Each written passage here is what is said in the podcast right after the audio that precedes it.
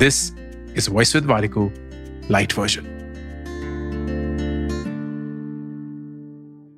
stop caring about these three kind of people number एक, वो इंसान जो हमेशा आपको डाउट करता है। आपकी किसी भी बात पे कभी भी कोई पॉजिटिव ऑप्टिमिस्टिक रिस्पॉन्स नहीं दे पाता है। हमेशा बोलता है, तुमसे नहीं हो पाएगा। हमेशा बोलता है, तुम इस काम के काबिल नहीं हो। नंबर दो, वो इंसान जो हमेशा आपको अपनी गलतियाँ याद दिलाता रहता है। क्योंकि वो इंसान आपकी गलतियों को सुधारना नहीं चाहता। सिर्फ़ पॉइंट करना चाहता है। नंबर तीन, वो इंसान जो आपकी वक्त की कदर नहीं करता, उस इंसान को तो धक्के मार मार के अपनी ज़िंदगी से निकाल दीजिए।